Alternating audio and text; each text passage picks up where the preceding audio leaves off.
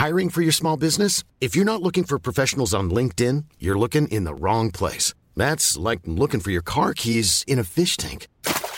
LinkedIn helps you hire professionals you can't find anywhere else, even those who aren't actively searching for a new job but might be open to the perfect role. In a given month, over 70% of LinkedIn users don't even visit other leading job sites. So start looking in the right place. With LinkedIn, you can hire professionals like a professional. Post your free job on linkedin.com slash people today. Mom deserves the best, and there's no better place to shop for Mother's Day than Whole Foods Market. They're your destination for unbeatable savings, from premium gifts to show-stopping flowers and irresistible desserts. Start by saving 33% with Prime on all body care and candles. Then get a 15-stem bunch of tulips for just $9.99 each with Prime. Round out Mom's menu with festive rosé, irresistible berry chantilly cake, and more special treats. Come celebrate Mother's Day at Whole Foods Market.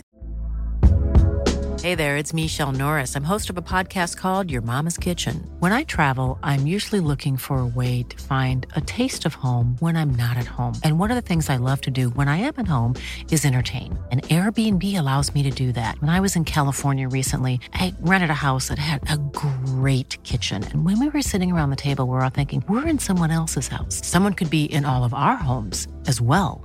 If you have a home, but you're not always at home, you have an Airbnb. Your home might be worth more than you think.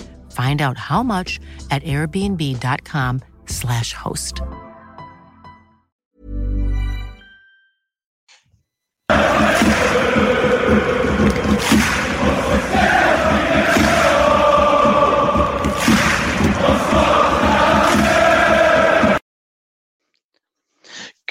Good evening and welcome to the Gallant Few Premier League Roundup podcast. Um, my name's Jamie Royals. I'm standing in for the ever famous Mason Stewart this evening, and I've got two wonderful guests with me the lovely Colin McDuff and uh, Graham Campbell. Colin, how are you? I'm very good, Jamie. Um, I've picked a dynamite week to make my return um, to the Premier League podcast. I might end up with a job after this, man. Um, if I speak well enough, there's enough growing anyway. Good man, thank you. And Graham, how's you, how have you been? Brand new, mate. Thank you very much. Looking forward to dissecting a wee quiet weekend in the Premier League. Yeah, I was trying to work out an agenda, and it was like, where do we start? Do we start with the games, or do we start with actually what's been happening in the last two weeks? Because um, there's uh, there's there's quite a lot to be talking about, um, and I think we'll start off with the biggest headlines, which is obviously the manage, managerial managerial uh, rotations that have been starting to happen. So two weeks ago, we had the inevitable Conte with his speech that looked as though he was going to be doomed from the off. that pretty much happened not long into the international break. Then on Sunday afternoon, we had Brendan Rodgers, um, that apparently by mutual consent, don't kind of believe that, but hey. Um, and then uh, finally, um, at later on last last night, uh, Graham Potter finally exited the door at Chelsea, and these are obviously hot topics that we've been talking about recently. So uh, probably best just to kind of round them off. So first and foremost, so Graham Potter. Um, kind of feel the rating's been on the wall a little bit. Um, there's been a few tweets that have been coming out in terms of the money that's been thrown at this, which is actually what kind of really shocks me. Um, if we go back to when Chelsea pinched Graham Potter from Brighton, it cost a reported 21 million to get Graham Potter and his team out of there and into Chelsea. And in order to let him go, to pay off all the salaries that they've incorporated for his team, you're talking about at least 60 million. With rounded off, that's an 80 million transfer that, that they've paid for a manager with a six months um, six months in the job. Colin, I'll come to you first. What's your thoughts on that? It's the most Chelsea statement ever, isn't it? Eighty million pound for six months' work. Um, like you're right, the writing's been on the wall, but I, I, don't know why I'm surprised it's no happened. It's no ended like this. Sorry, I don't know why I'm surprised it's ended like this. I should say. Um, Chelsea's a basket case at a club. Uh, you need to be a, a special kind of psychopath to go in there and thrive. Hmm. Um, there, this type of type of environment. And Graham Potter, he's a really good coach, but I think we all agree he's just that big club management. He's maybe a few years off that. Um, the whole managing the prima donna. I don't think the players really ever bought into him, um, especially with, uh, there's a different type of ego that goes about clubs like Chelsea when the money's spent on players that don't really justify it. Um, in terms of fair Chelsea point of view, again, it's it's mental money, just silly money, but it's a kind of gambles and risks that they're taking. It's just a, an ultimate football manager mode and just flinging money and hoping, find shite at the ball and hope it sticks, really. Um, uh, I, I think it'll be very interesting to see who goes for it next because I'm saying all fair. Um, I actually think the Spurs job's a bit more attractive than the Chelsea job right now. Um, in terms of a more stable environment. And I think they might be going for uh, similar type managers. So it'll be interesting to see how that pans out. Yeah, Graham. Um, I know you've been obviously a big advocate of Graham Potter, and I'm probably with you in that camp. I really do like him. What do you think it was ultimately that got him out the door? Was it the results? Was it his style of play? Was it his tactics? Was it some of the stuff he was saying? Because you can kind of probably take a lot of pinch from each of each all of them, couldn't you? Outstating obvious. It was the results, wasn't it? Um, a big advocate for Graham Potter when um, when they appointed him. You're thinking right, they're going in one direction, um, and then they spend three hundred million, and you're thinking, why on earth wouldn't you just keep Thomas to uh, Tuchel in place anyway? I don't think there was one person that agreed with the Tuchel sacking. I think there was a lot of folks that thought it was bizarre and to go with Potter and then to go and spend 300 million made it all the more bizarre, to be honest. I think Potter's a really good manager, and I think whoever picks him up um, is getting a really good manager. And uh, I think it was the right thing for him to leave Chelsea. Obviously, these results can't continue. It's absolutely nuts the, the, the form they've been on. So, yeah, I think probably the right decision all round. Um, dents his reputation a wee bit, but I think he'll bounce back. Yeah. However, we are again, we're on. It's going to be one of these managerial roundabout situations. I would imagine with yeah. Potter going to one club, somebody going to the other. In terms of we've got three, uh, three jobs vacant essentially. Um, right now in the Premier League. So yeah, I think that'll make it a lot more interesting, and I think there'll be a few clubs sniffing about. Do you think there was anything in his actual individual tactics? And I'm I'm using the most recent game as an example. Um, playing Cucurella as a left centre back when he had two centre backs on the sub bench, um, and Cucurella was at one of the major faults for the goals. It's little instances like that that you start to hear a lot of comments on. Like um, I think it was Loftus Cheek playing right wing back as well. Um, is is you know persistent, shall we say, and trying something new. No, I, I don't think. I mean, tactically, for for somebody like Graham Potter coming in, I think regardless of what anyone says, I think he would have needed time. Now, whether they weren't on the catastrophic run of results, really that they were, um, I think he would have got that time. Um, it just you that that Aston Villa result was just that was it. It was one step yeah. too far, but I do think that they would have given him um, through pre-season and the start of the new season if they hadn't been as really as bad as they had been. Um, I think their owner was certainly desperate to keep him. It, was just like the, the wider board that probably t- uh, tipped it. Um, I think he probably thought he might have had a bit more time. Maybe I think he probably thought the confidence of Todd Boehly was going to be um, was going to kiss uh, of death into it. well, yeah, I mean, you'd think that would be fine, um, but obviously, as I say, the the board uh, the board took the decision as a as a whole, and he's gone. So, um, yeah, yeah, it's, I think it's I think it's a shame, but I do think he'll he'll he'll bounce back and uh, and uh, improve his worth at a, different club. I said to Colin before, just off air, that I actually predict he'll be back at Brighton come the pre- come the season start of next season. I think you know with Zerbi playing the way he is, there's a lot of interest in Zerbi. I think Brighton's probably the most sensible option for him to maybe end up back at. I think he is better than, obviously, no disrespect to Brighton. I think mm-hmm. he is better than Brighton. He showed that. Uh, he does deserve a crack at a bigger, a bigger club. I think I would be surprised generally if he's not, honestly, if he's not at maybe Leicester or Tottenham. Well, we'll come on to Leicester next. That actually brings us nicely in. So, um, I think this evening it's actually been ruled that, that Leicester are already speaking to somebody, um, which probably doesn't shock the fans. Um, the, the, the name that's being used is back to Nigel Pearson. Apparently, he's in having talks at the moment, um, which is, uh, you know, they had uh, they let him go for, um, shall we say, differences in the in the in his first tenure. Um, but that obviously brings us on to Brendan Rodgers. Um, I'm not been shy in my thoughts on Brendan Rodgers in recent weeks. Um, Colin, without any bias, obviously from uh, a Rangers Celtic point, what was your thoughts on Rodgers? Was it was it right for him? Should he have went a lot sooner?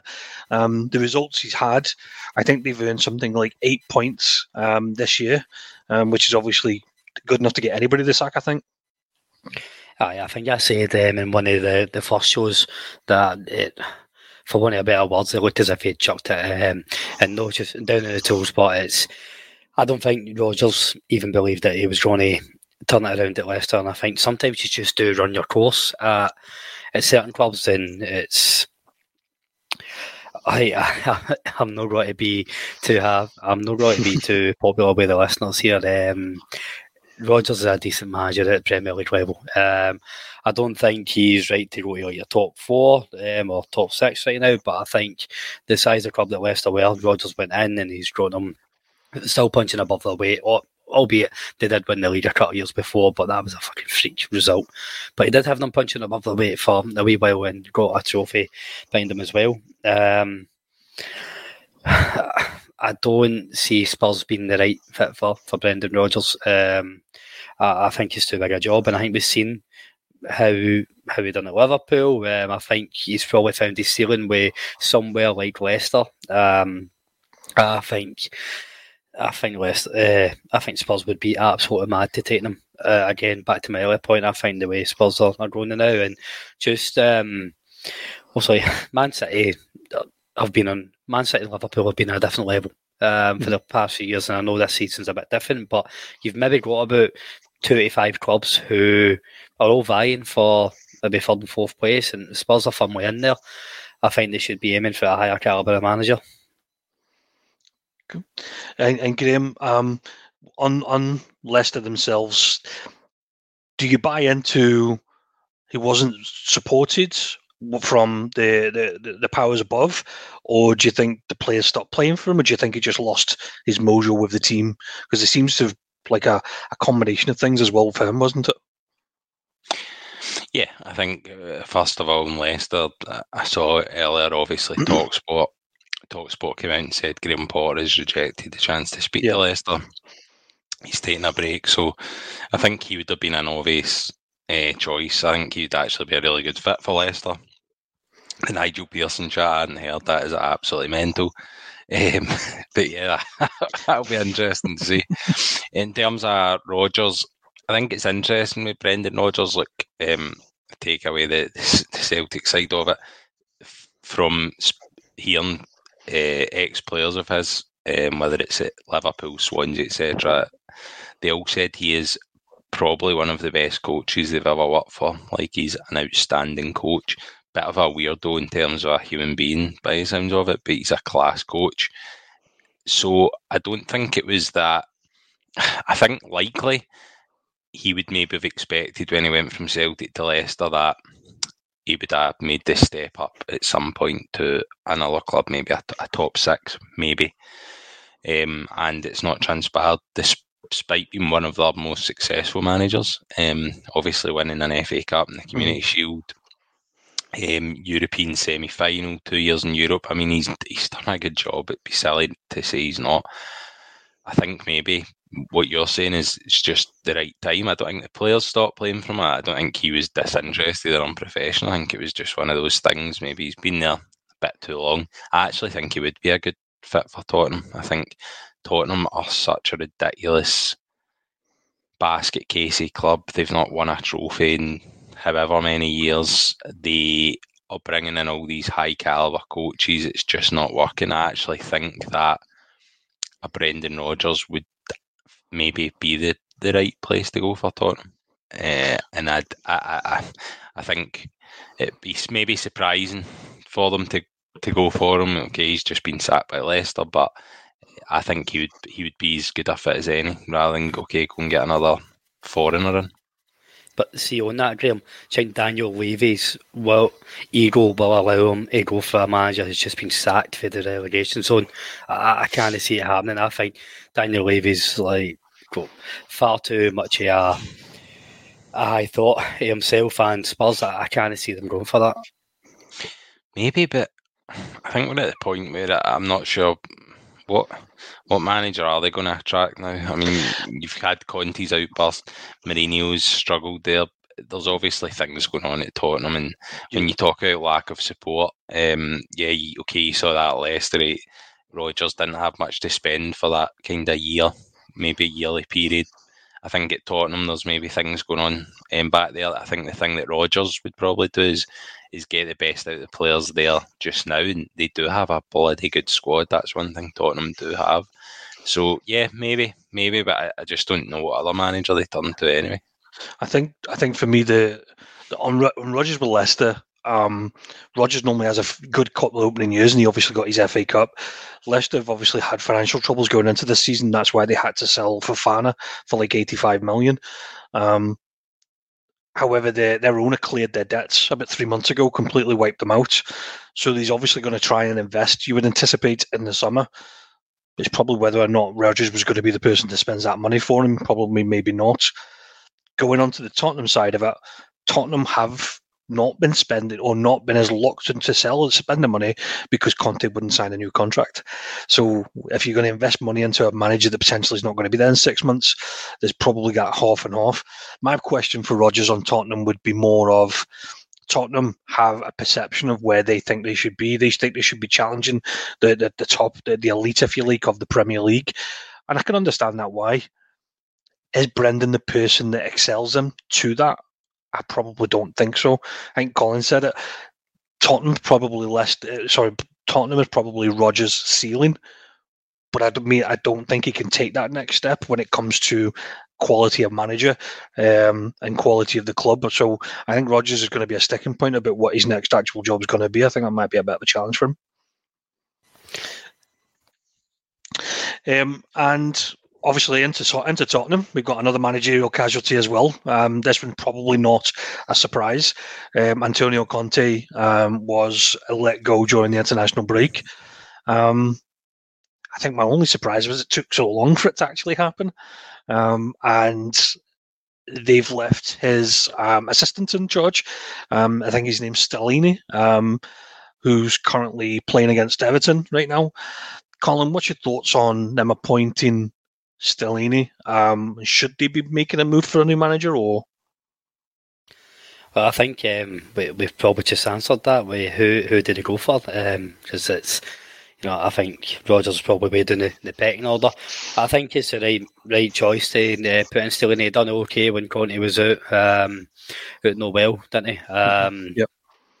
And I think right right now whoever comes in, they're not going to change um, the season drastically. I think this has to just be a a bit of a, bit of stability job right now between now and end of the season. I think Stellini maybe has that cohesion with the players already, and it's you'll still get the new manager bounce. I think. Watch this. Um, well, I say that, and they'll get shredded for not enough Everton now.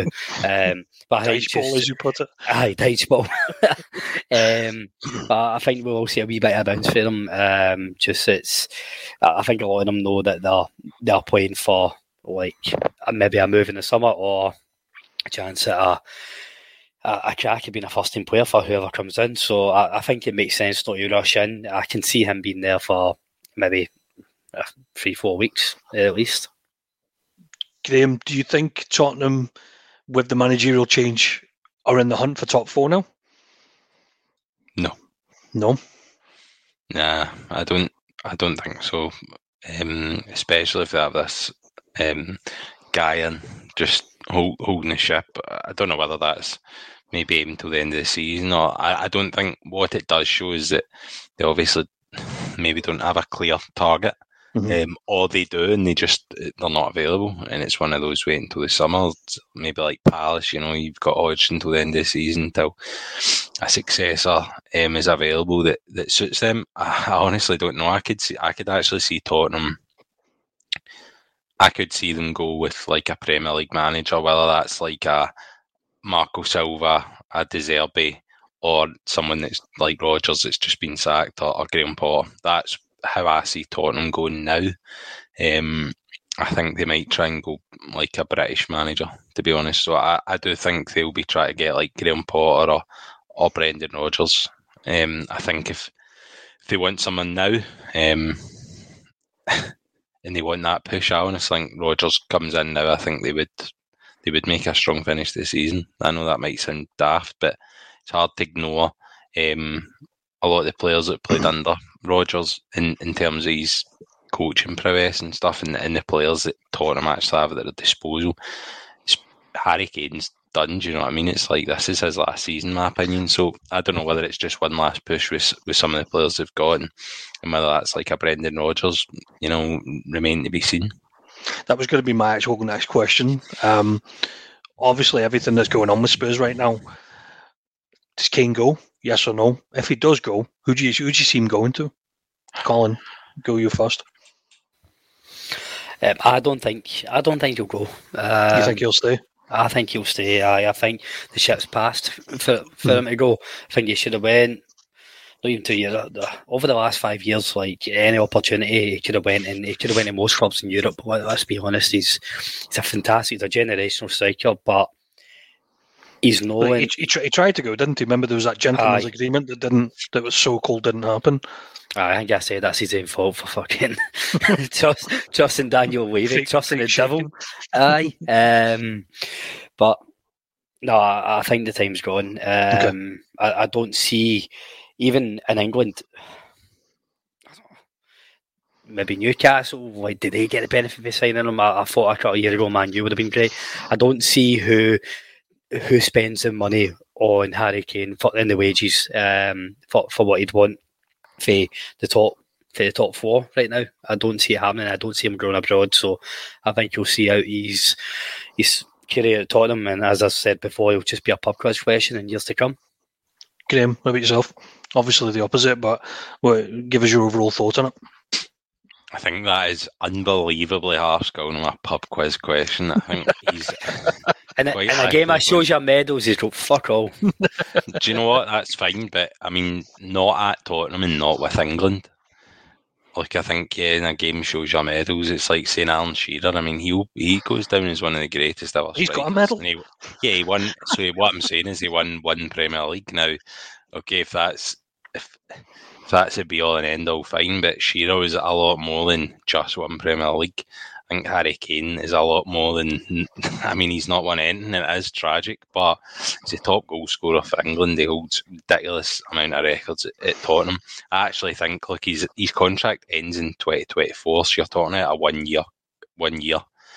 I wouldn't imagine there's any extension on from Tottenham's part.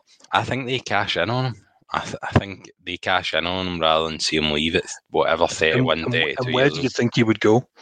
Where, who do you think he would pay the money from? I, think Man U would maybe pay the money for him. Really?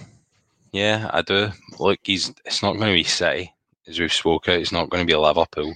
I think in terms of Premier League, the only realistic option will be Man Man United at this juncture.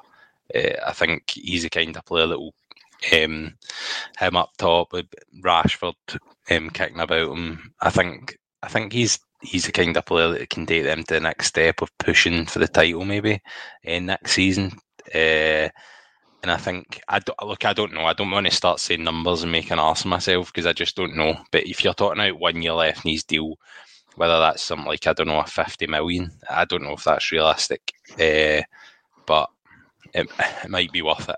I, I just I'd be shocked if this isn't his last season at Tottenham. I would say I'm I'm feeling in Colin's camp. I don't think I think he's priced out of a move. I think when you've got a window of people like Mason Mount, it's been quoted at roughly the best part at 70 million for one season left in his contract. Daniel Levy will look for a triple figure, in my opinion, for Harry Kane. I just don't see anybody paying that. Not especially when you've got the opportunity of somebody like, in Man United's case, for example, somebody like Victor Osimhen, who is reportedly 70 to 80 million. I, I think that's probably a more realistic deal to be trying to pull. But, but well, where I disagree there is that's fine. Daniel Levy's wanting three figures, right? Mm-hmm. He's not going to get that. No one's paying that, so they will lose him for nothing in 2024.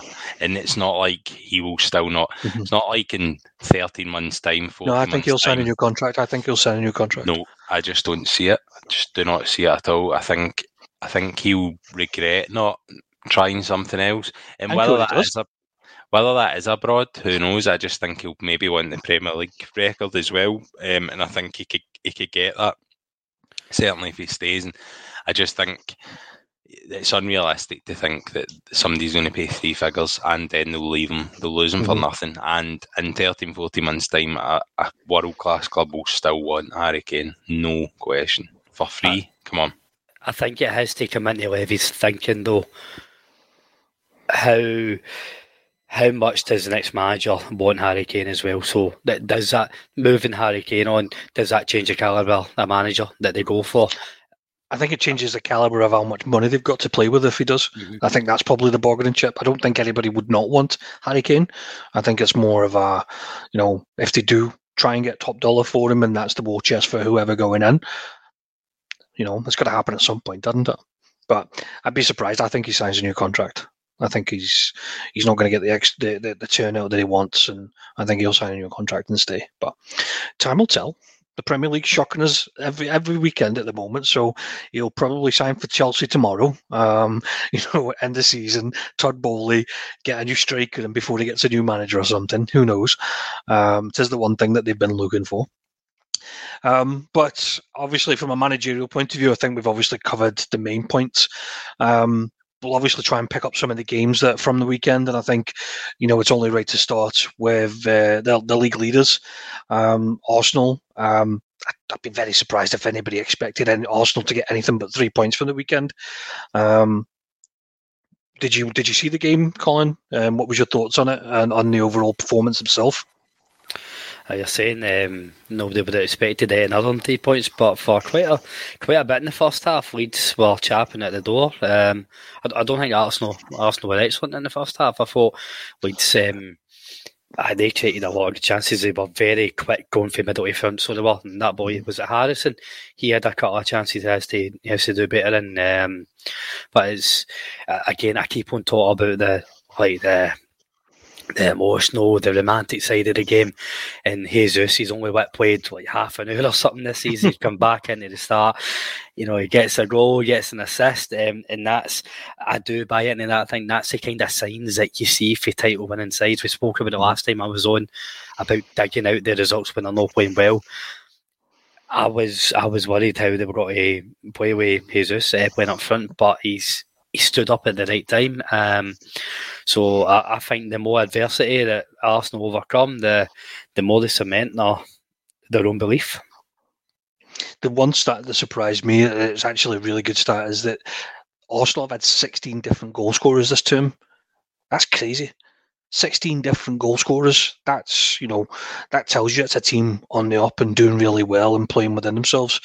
Um, Graham, you've obviously um, been watching Arsenal just as much, and I know you were not a big fan of Trossard. Has he won you over yet? So I guess, look, I guess for me, it wasn't that I'm not a big fan. I just, I just think they had to go a different. Like I don't know. I just think different player for a different level. Trossard's good and he's made an impact. Of course, he has. Um, yeah, fair enough. Wants to prove me wrong, etc. That's that's cool, but I still think that you know Arsenal to really run away with the league, I think they needed a, a different kind of level of player, a different elite player. Okay, I think at the time we said, oh, they'll regret not getting Mudryk, who's not exactly, um, who's not exactly shown at Chelsea. Um, but look, yeah, Arsenal, Arsenal looking good. They're certainly not a team kind of trundling away at the title. I mean, they've won four one in the last two home games. These are emphatic mm-hmm. victories. Mm-hmm and it bodes well. But they have Man City in their arse, so um, them them and Trossard better keep it up, or, or, or you know it's going to be it's going to be really tight. Yeah, I think the, the the thing I think we called it a couple of weeks ago is they're now starting to put people on the bench and actually still get performances across. So Saka, for example, started on the bench. Um, um, and it didn't seem to phase him. He come on and got some minutes, but every week now they've been they've been dropping one, leaving them on the bench, and getting a better rotation going. So um, they definitely seem as though they're the team to beat, obviously. And I think with um, the Europa League being no longer a factor, their running looks a hell of a lot more healthier than what City's does. Come, you know, for the push for it. So it's definitely Arsenal's to lose, in my opinion. um, that brings on to obviously City. Um, City um, and the cursed half past 12 kickoff for Liverpool this season. Um, I know everybody's absolutely chomping at the bit the fact that um, Liverpool were, were beaten and it, um, it ruined my weekend. But in my own defence, Liverpool turned up the first half. I thought Liverpool were brilliant. They uh, they went toe to toe for for being so inconsistent. Um, we didn't shy away from it. You can see City were pretty scared of the counter attack, and you know we had ample opportunities. I do believe, and this is my only bitterness, I do believe the ref absolutely bottled it and should have sent off Rodri for a carbon copy of the second challenge that he did with the pulling back of the player. And it was still 1 0 at that time. Not saying we would have went on to win, but it's those kind of decisions that you just think mm, anywhere else and that probably would have went in our favour. Um, but sometimes you have to just marvel at what City do. And when we came out for the second half, Liverpool just didn't. That's probably the, you know the general cost of it, and it it reminded me so much of the Real Madrid game at Anfield. You know where it was two two at half time. We went in at half time, came out, and within a minute we were down, and it just went one way traffic from there. And I think that was very evident from Liverpool. Um, I would love to say Trent wasn't at fault. Some of Trent's defenders just getting very, very inexcusable. And I think um, somebody said it to me at the weekend, actually, and it really does resonate. Trent doesn't mock players, he mocks space. But see, when the players are making the runs, Trent's still standing in a bit of space, and you think, that's just frustrating. And I'm only using Trent as, as, as, an example. I think Van Dijk was at fault for the first goal. He just doesn't want to put a challenge in. He's too fear putting the challenge in. Um, and then it just starts creeping into the remainder of the team. And I just, as I said, second off was not great at all. Jack Grealish is an absolute shithouse. The amount of times he falls over and begs for a free kick, he's like Bruno. He's like the English Bruno. He absolutely winds me up. Um, but they didn't miss Haaland at the weekend at all. Um, I thought De Bruyne handled the match really, really well. Um, Colin, what about yourself, man? Obviously, you would have seen um, the highlights of the game. Uh, I thought that first half, um, Liverpool looked so dangerous um, on the break, and it, they were sitting deep, um, like throughout the game, and you know that that was our tactic to sit deep and try and get the ball middle to front or back to front very quickly, and it, it, it worked. It worked for the most part. But what it did do is the more City dominated the ball, the more that Liverpool started making these stupid decisions. Yeah. Aye, and you're talking about Trent. I thought Robertson was very poor defending as well, just switching off. And when you do sit back in that siege mentality, you need to be tuned for 90 minutes. And that's what's happened. That's what really frustrates me about Liverpool, where they'll maybe set up these games, go in at half time. The other team will adapt to what they're doing, but Liverpool just don't. They don't have the concentration. They or what they don't adapt, and it's quite frustrating because you see how well they can play and how clever they can be. Then they just shoot themselves in the foot. You're saying about the ref. Um, I was screaming at Mo Salah. Um, Jack Grealish is getting all the all the plaudits for that run back I think that's a terrible touch for Salah. Um, One size fits all seems like a good idea for clothes until you try them on. Same goes for healthcare. That's why United Healthcare offers flexible, budget friendly coverage for medical, vision, dental, and more. Learn more at uh1.com. Mom deserves the best, and there's no better place to shop for Mother's Day than Whole Foods Market. They're your destination for unbeatable savings, from premium gifts to show-stopping flowers and irresistible desserts. Start by saving 33% with Prime on all body care and candles. Then get a 15-stem bunch of tulips for just $9.99 each with Prime. Round out Mom's menu with festive rosé, irresistible berry chantilly cake, and more special treats. Come celebrate Mother's Day at Whole Foods Market. Heavy touches it, doesn't he? Heavy touches If he keeps that close control, a quick ball across to Jota to nothing, that's a completely different game. That's You know, that's when you maybe mm-hmm. see Liverpool can actually play with a wee bit more freedom. They don't need to sit back so deep. Yeah. I think that changes the whole dynamic. Yeah. Um, Graham, what about yourself? Um, uh, is this City starting to turn the screw now, or? Yeah, I think for, first of all, it was some game. I really enjoyed it. Obviously, I was leaving. I had to leave to, to go to the Rangers game, um, so I saw the first half, and yeah, I was I was sad to actually um, have to leave. I was really enjoying watching it. Uh, it was it was good to watch. Uh, second point is just Alvarez, man, fourteen million. That is absolute bargain. That's yeah. got to be bargain of the probably That's bargain. Probably because they're paying about three different sets of wages that nobody knows about yet. Yeah, maybe. I'll leave the accusations to you. Um, All these views are my own. uh, but he's he's class as well. So yeah, like I I get what you mean. Oh, they didn't miss Haaland, but I mean, God, when Haaland's not playing, man, it's still they, are still a lesser team. I don't care what anyone says. See, upon reflection, I probably would have preferred Haaland to play because you could have centralised that your defence on that one attacker. If um, Haaland plays against Liverpool on Saturday, it's six one. Do you know what I mean? That's my opinion. I think the guy is he adds to it when people say that oh they don't need him or they didn't miss him. I completely disagree with that. The guy is absolute class. But in Alvarez, they've got they've got another goal scorer there, and as I'm saying, for 40 million, man, it's just an absolute bargain of the season when you look at Premier League. Do, do you think he's another? Do you think he's another Jesus? You remember, well, obviously, the Aguero was the main striker, and Jesus was always the backup. Do you think Alvarez is that, or do you think he's better than that? No, well, I think Pep. I think he is better than that. I think he is better than Jesus. He's got a bit more about him as well, physique-wise, etc. But I think Pep does look to actually play him um, more than maybe he, he, tried to play Jesus, for example. I think there's more to him. I think we'll see more of Alvarez for City certainly than we did Jesus for City, for example. So uh, I just think he's he's excellent. Yep. And yes, they're definitely pulling away. Uh, look, the, the the the the foot's down. They're starting to just pump teams left, right, and centre.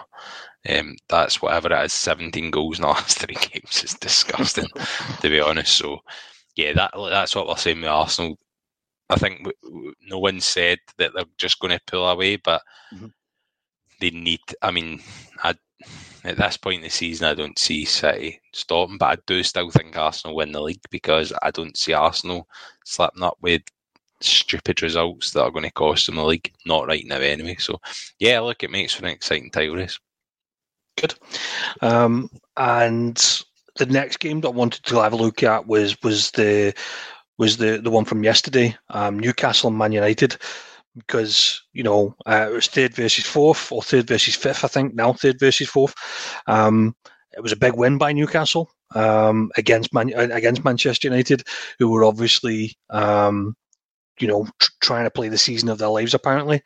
Um, Colin, I want to give you this interesting fact. So this time last season, so Ralf Rangnick was in charge. This time last season, Man United had 47 points. This time they've got 50 points. There's only three points of a difference compared to where they were this time last season. Does that shock you, or, are we all, or are we, are we seeing something different from Man United this season? Um, it, it doesn't shock me because I know there is a lot of work still to do, man. You probably what I would say is um, we we have seen something different this season and a bit more bit more of an identity and a style of playing. You can see what they're trying to do. They're trying to build something, and I think um, I, I, think we've, we've all agreed the four years on this pod that you know over the next 12 to 18 months, I think it, it, will be interesting to see if they can continue to build. They started to, Erik Ten Hag started to get a, a, grip in the dressing room for the most part. Uh, moved on a lot of the, the big characters, which were just poisonous um, at, at, Old Trafford. So I think that's the big difference. You know, you can see what they're building towards instead of just trying to sign marquee signing after marquee signing and hoping that somebody will just do something.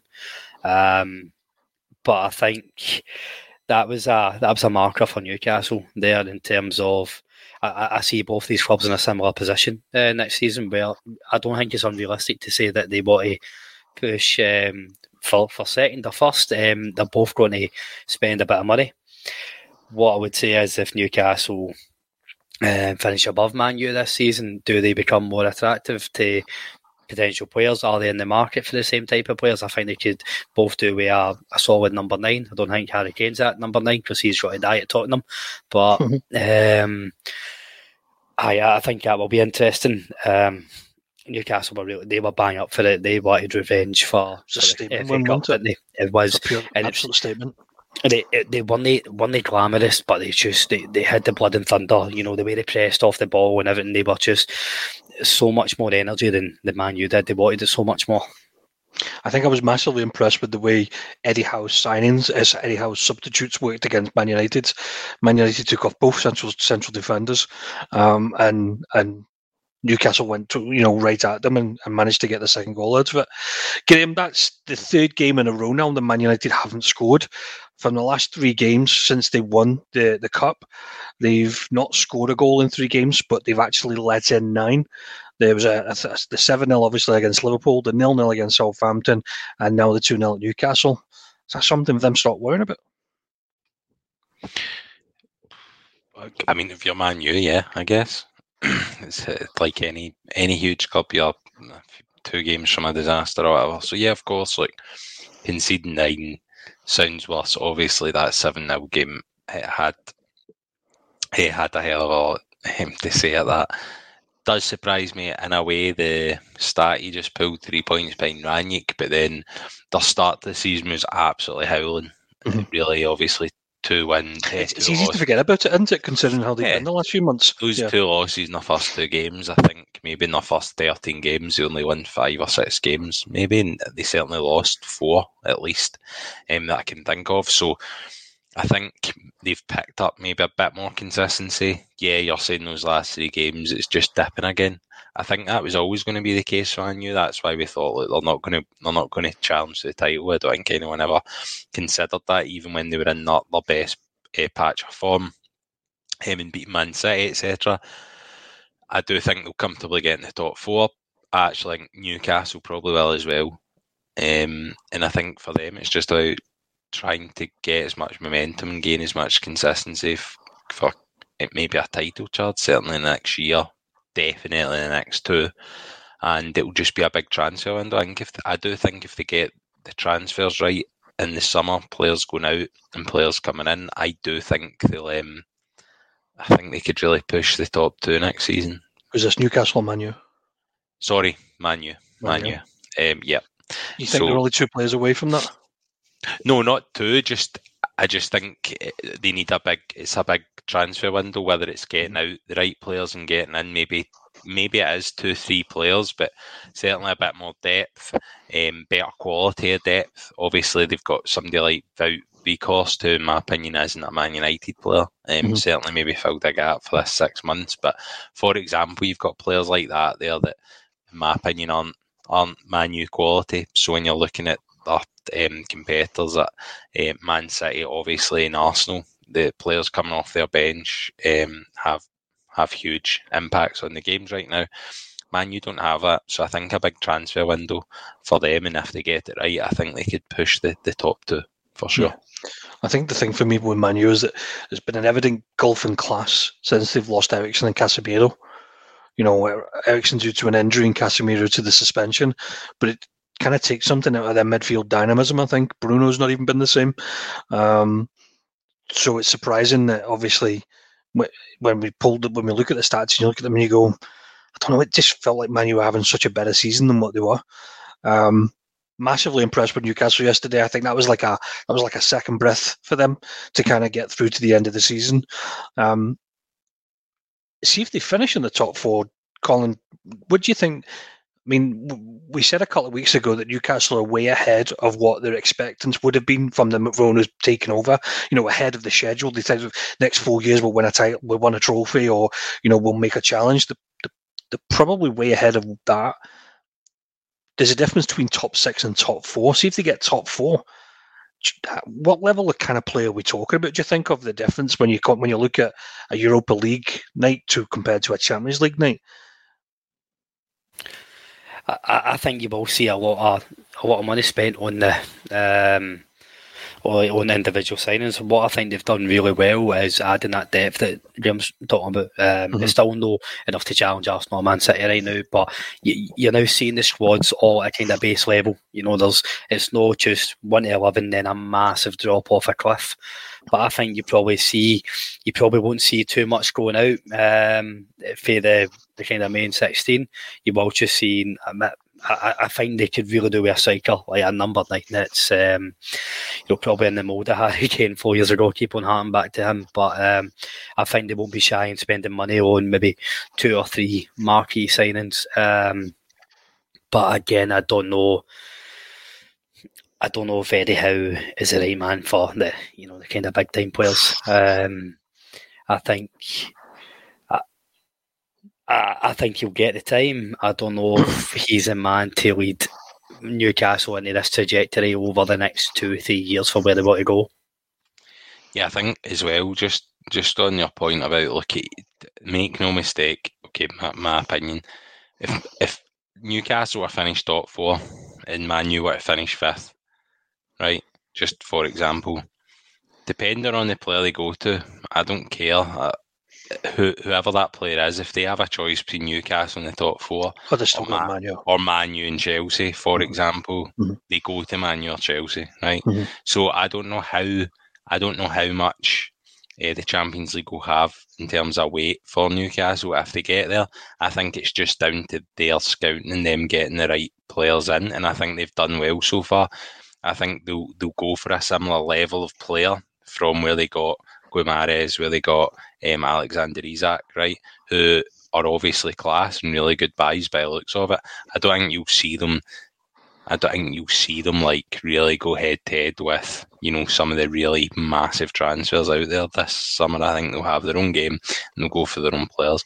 I also agree with Colin. I don't think they'll ever win the league with Eddie Howe. I think Eddie Howe is obviously a talented coach. I just don't see how they how they win it with him though. But you know, could be wrong. I think next season will show us everything about kind of that next step um, in in what direction I headed. I, I think you'll see the bottle of the owners because it's all fine and well saying uh, we, we want to yeah. build it, but do you stick a twist? Do they start panicking and say, all right, no, we are ahead of ourselves, let's really spend? And, and I was talking about the Man City model versus the Chelsea model. Um, Chelsea have just tried to find money at it time time again, whereas Man City, aye, the money's been there, but they built that over like nearly a decade now. Um, mm. And I don't know, uh, I don't know enough about these owners to know if they have the patience for that. I think the one thing that kind of to kind of echo you guys is we've seen Eddie Howe get the best out of players like your Ryan Frasers, your Callum Wilsons, you know, those kind of players. If you qualify for the Champions League, you start to spend some serious money. You're talking about serious egos that come with that. We've never seen Eddie Howe actually succeed with those kind of players as yet. So I think it then becomes a different ball game for them, doesn't it? Um, but yeah, I'm with you guys. I think um, I think it'd be great to see Newcastle finish in the top four the way the way they're going. Only because it makes it interesting to, to see what they do next season, not because I think they'll then start turning that into winning a title, for example. Um, it'll be interesting to see what avenue they go down. Um, move on to another big game um, that happened yesterday. It was a massive three points for um, David Moyes and West Ham. Um, Graham, I'll come to you first. Was um, that was a massive win for them, wasn't it? That was one that they've been they've been waiting on. Yeah, huge, huge one. Uh, obviously, the relegation battle being so tight when you're playing one of your compet- uh, one of your rivals at home. I think what's finally done is, um, for Southampton in particular, that they're the first club we've now seen with a bit of daylight kind of between themselves in the relegation zone um, and added goal difference. You know, they're not one win away from getting out there, whereas the rest of the clubs are kind of interchanging right now with points happening some places and losing points. Suddenly you find yourself in the relegation zone.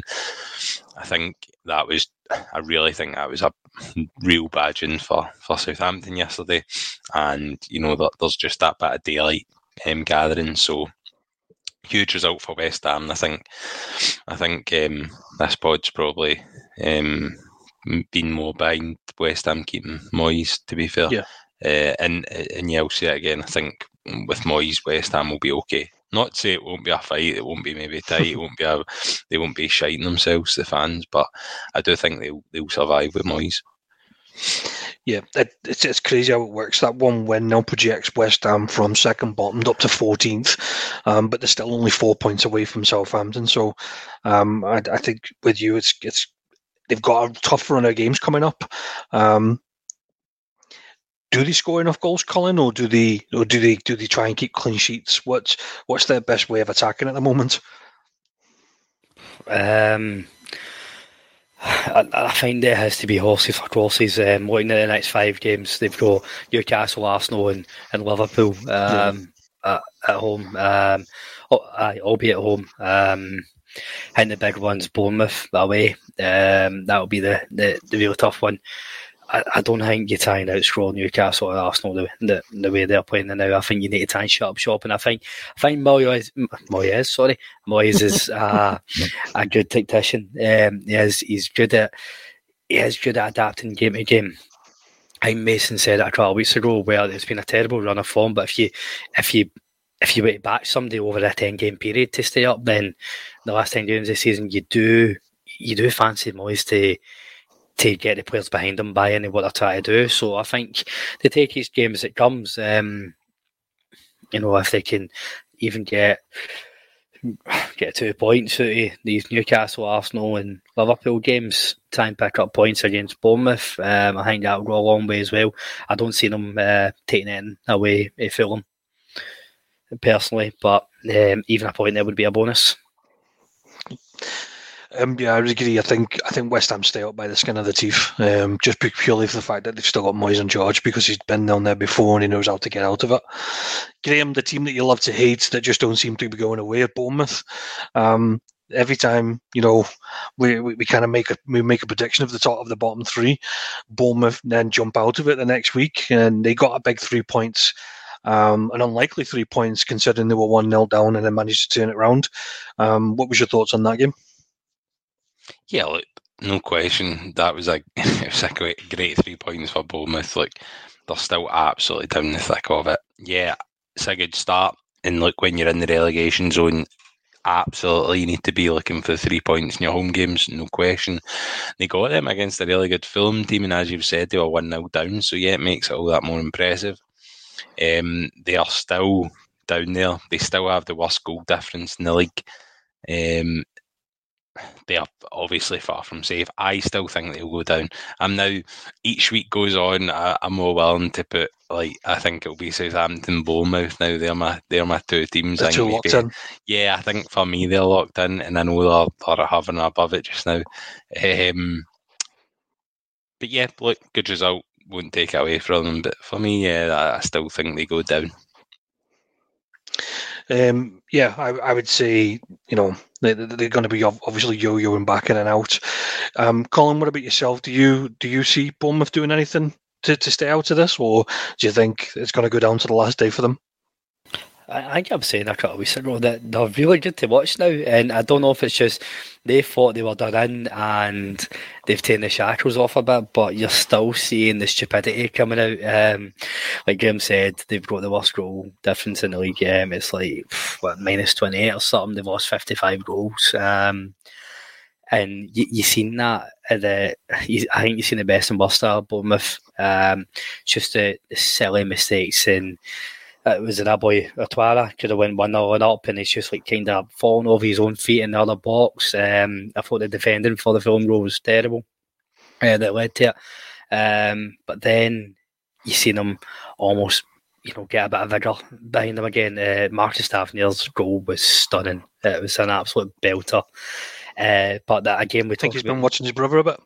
Yeah, aye, he must be. Aye, and he's stole his brother's talent this season. Um, but uh, him and Christie coming on, I thought they changed the game. They were so so forward thinking. That's so that's the other side of Bournemouth that you have been seeing. I think they might have left it too late to start that, but because they, they still don't have the discipline. So I'm going to agree with Graham. I think they're done in, but they, they'll make they'll make it exciting. I think the one thing they've got in their favour is they're actually still scoring goals. See if they were drying up and, and you know they're struggling to score goals, they probably are different. But while they're still scoring goals, I think anything's open. Um, Graham, is like Hodgson looking twenty years younger, or, or what? Like he's came back and he looks literally like he's just been on holiday. Come back, new manager bounce. Palace not only get a shot on target, they get goals in as well, and they get a three points. Yeah, it's amazing what um, a bit of retirement can do. It's like, fourth time retired, is it? six, six months out or whatever since uh, he left Watford or, or, whatever it is, I can't remember. But um, yeah, like super Roy Hodgson for the Palace fans. It's it's amazing. It is absolutely amazing. They go that long without a win. Big man comes back, knows his squad, n- knows what to. And they didn't. I mean, they didn't just win. They look. I know it was a last minute, but I mean, if you look at the stats, etc., yeah. they really. They, it was heavy one sided, wasn't yeah, it? it really was one sided and I think they probably deserved it. Yes, if you're a Palace fan, a 95th minute winner as well, to to win your first game since yeah, of 2023, I should say, eh, it would have felt I know you've really been good. that started, yeah. I know, man, it would have felt good, and it was a it was a tidy goal. It was a nice mm-hmm. finish to, to win the game as well. Um, so yeah, I think I don't know. I, I, I do. I think we said with Roy we think Palace have enough about them to keep themselves up anyway. I, I really think they will. And I think this is where we're going to start to see a few teams just starting to take away in, in the relegation battle is going to go from that kind of seven or eight team or whatever to, to kind of four or five maybe. And I think we'll see that in the next uh, coming weeks. Colin, um, they lost Zaha just at the beginning of the first half, so it looks like he's going to be out for a couple of weeks. That's going to be a big blow, but as Graham said, they now need the strikers to actually start performing, don't they? just to uh, and, I, and I thought Ayew and um, Mateta played well. So uh, Mike, the biggest thing is uh, the cycles bit behind the pecking orders that I have, they chipped in enough. Um, but no, they, they played well. Um, what I think will go for them, they seem to have the the kindest like running over the next five games or so. Um, it's Leeds, Southampton, Everton, Wolves, West Ham. Uh, it's, it's all the teams around there, so mm-hmm. they won't take maximum points. Of course, they won't, but they can start to take points off the team around them. They're already uh, are they in thirty points now? Um, so four points clear of the relegation. Um, I, I, don't see them losing every game um, that running. Um, especially again, it doesn't really matter who it is. You always got to get some element of a new manager bounce. Um, I think a lot of these players have played with Hodgson before as well, so there's there's that. Um, Zaha will be a, a big blow, but just just need Ayew or Mateta to, to chip in, and I think they'll be all right. Good man. Um, game Brentford and Brighton. That was both teams to score every day of the week, wasn't it? Wasn't half. Uh, yeah, enjoyed enjoyed the highlights of that one. To be honest, um, as you say, yeah, the two teams kind of banging form with a, a great season so far. Two really pretty likeable managers that, that play really decent football, particularly Brighton. So yeah, as you say, I think any any betting man will have had both teams to score in that one. I'm not sure you'd had got great odds for it, mind you, but uh, yeah, really really enjoyable game, totally. And uh, Colin, um, the the Wolves and was it Forest? I think they were playing. Um, that had draw written all over it, didn't it? It did. It wasn't a great game either, was it? um, I, I think the best thing about it it was starting to get a wee bit edgy uh, towards the end um, with uh, uh, Brennan Johnson was. Uh, it's weird. Apparently, it wasn't a spit, but the guy does a spitting motion. Apparently, so I don't know if him. Uh, blue on him. Uh, that's yeah. Uh, keep keep back for your Saturday night um, uh, chat. um, nah, it's aye bogging game, aye. Um, but I think the best part was uh, the the two sending off the assistant managers. They, and also, I was watching match of the day, and somebody said the scenes you don't like to see, and I'm like, you're not a football fan if you don't like a wee bit of wee bit of scuffling, wee bit of hostility. Exactly. Just on that, just to kind of go back, what's your thoughts? There's been a lot made of Pep Guardiola's celebration um, for the equalising goal uh, against the Liverpool subs. Um, what What's your thoughts on that, Colin?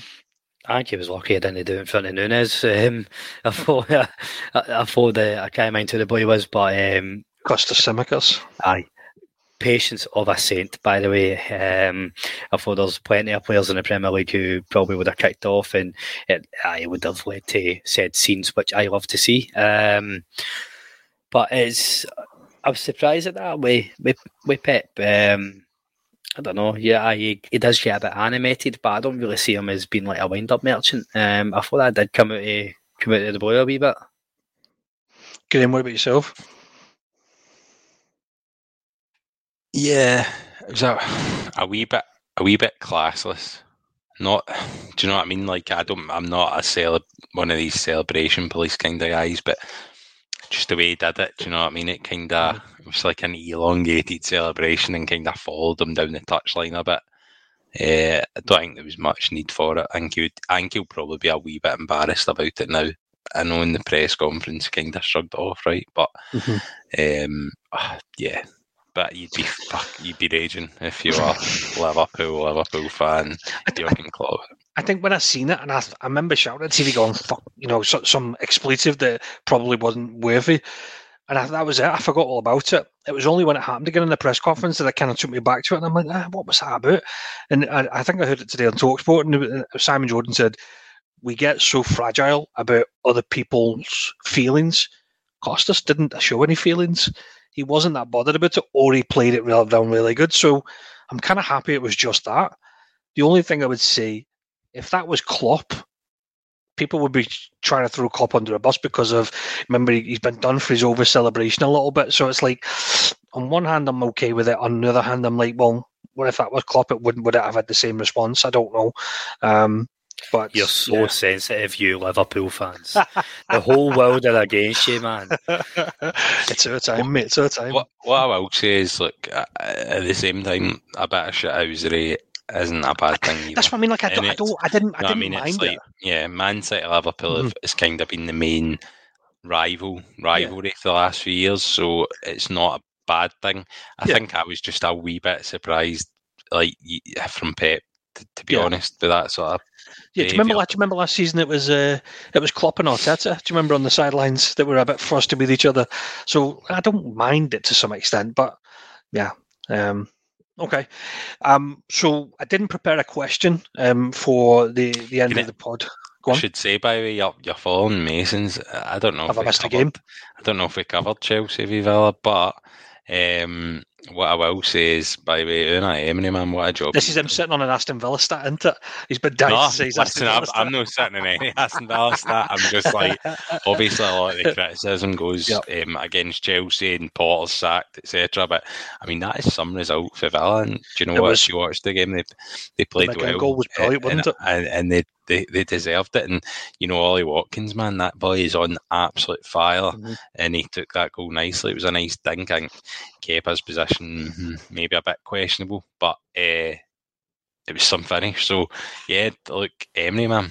I did have a stat well. actually prepared for you, Graham, that when okay. Unai Emery was brought in, since he's been brought in, only Pep and Arteta have got more points since he joined Aston Villa.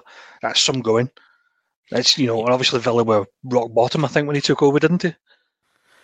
I don't think they were bottom.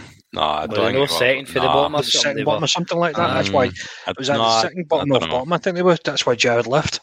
I don't. I don't sure think.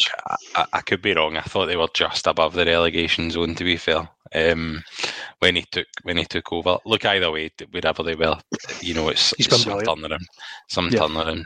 But see on stats, um, I, have been obsessed with him with that stat you said a few weeks ago that he's no lost against an English manager um, in like the last 10, 12 games or something. So I, I, I backed Villa um, on my Cootum. It's the only fucking team that came in, mind you, so it wasn't worth it. But um, I, I had you in my thinking when I was in the old laddies on Saturday. Right, I got a question for you, right? So this season has seen the most managers sacked in one Premier League season. We've had twelve. Can you name all twelve? Graham, go. What?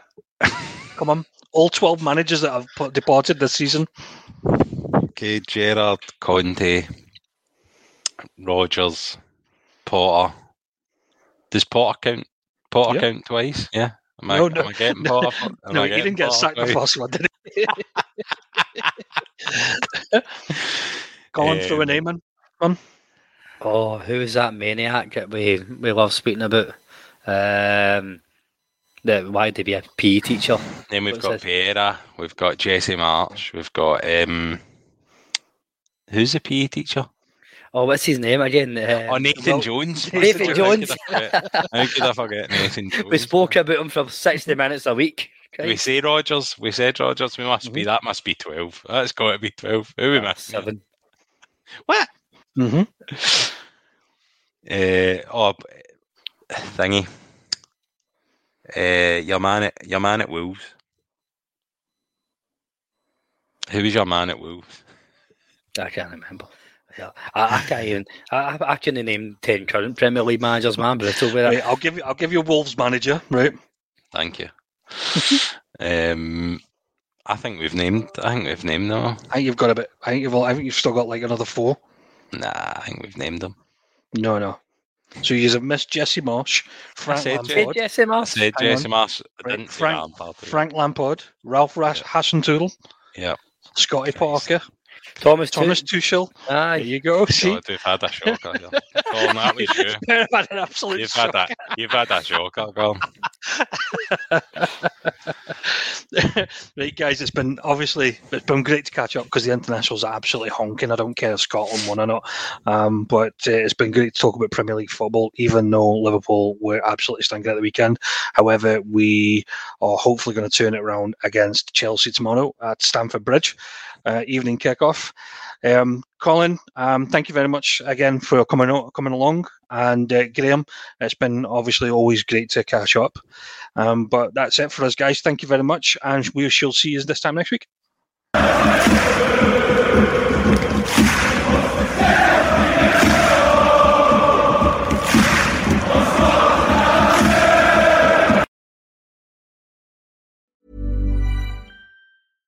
Imagine the softest sheets you've ever felt. Now imagine them getting even softer over time. That's what you'll feel with Boll and Branch's organic cotton sheets. In a recent customer survey, 96% replied that Bowl and Branch sheets get softer with every wash. Start getting your best night's sleep in these sheets that get softer and softer for years to come. Try their sheets with a 30-night guarantee. Plus, get 15% off your first order at bollandbranch.com. Code BUTTERY. Exclusions apply. See site for details. Planning for your next trip? Elevate your travel style with Quince. Quince has all the jet setting essentials you'll want for your next getaway, like European linen, premium luggage options, buttery soft Italian leather bags, and so much more. And is all priced at 50 to 80% less than similar brands. Plus, Quince only works with factories that use safe and ethical manufacturing practices. Pack your bags with high-quality essentials you'll be wearing for vacations to come with Quince. Go to quince.com slash pack for free shipping and 365-day returns. Mom deserves the best, and there's no better place to shop for Mother's Day than Whole Foods Market. They're your destination for unbeatable savings, from premium gifts to show-stopping flowers and irresistible desserts. Start by saving 33% with Prime on all body care and candles. Then get a 15-stem bunch of tulips for just $9.99 each with Prime. Round out Mom's menu with festive rosé, irresistible berry chantilly cake, and more special treats. Come celebrate Mother's Day at Whole Foods Market.